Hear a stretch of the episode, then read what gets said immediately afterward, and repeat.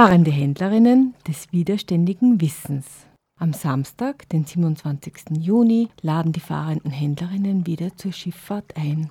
Auf der St. Nikolaus am Traunsee diskutieren wir an drei Thementischen. Alltäglicher Widerstand mit Nicola Abler-Reinalter vom Netzwerk gewaltfreier Kommunikation. Feministischer Widerstand mit Iris Kistel und Gugi Spitzer vom Frauenforum Salzkammergut. Und, und historischer Widerstand, Widerstand mit Martha Ecker, Expertin zu Widerstand und Partisaninnen im Salzkammergut und Tochter der Widerständlerin Leni Ecker. Samstag, 27. Juni mit der St. Nikolaus auf dem Traunsee. Treffpunkt 13.30 Uhr. Anlegestelle St. Nikolaus in Traunkirchen. Nähere Informationen und Anmeldung bis 23. Juni unter www.52.at.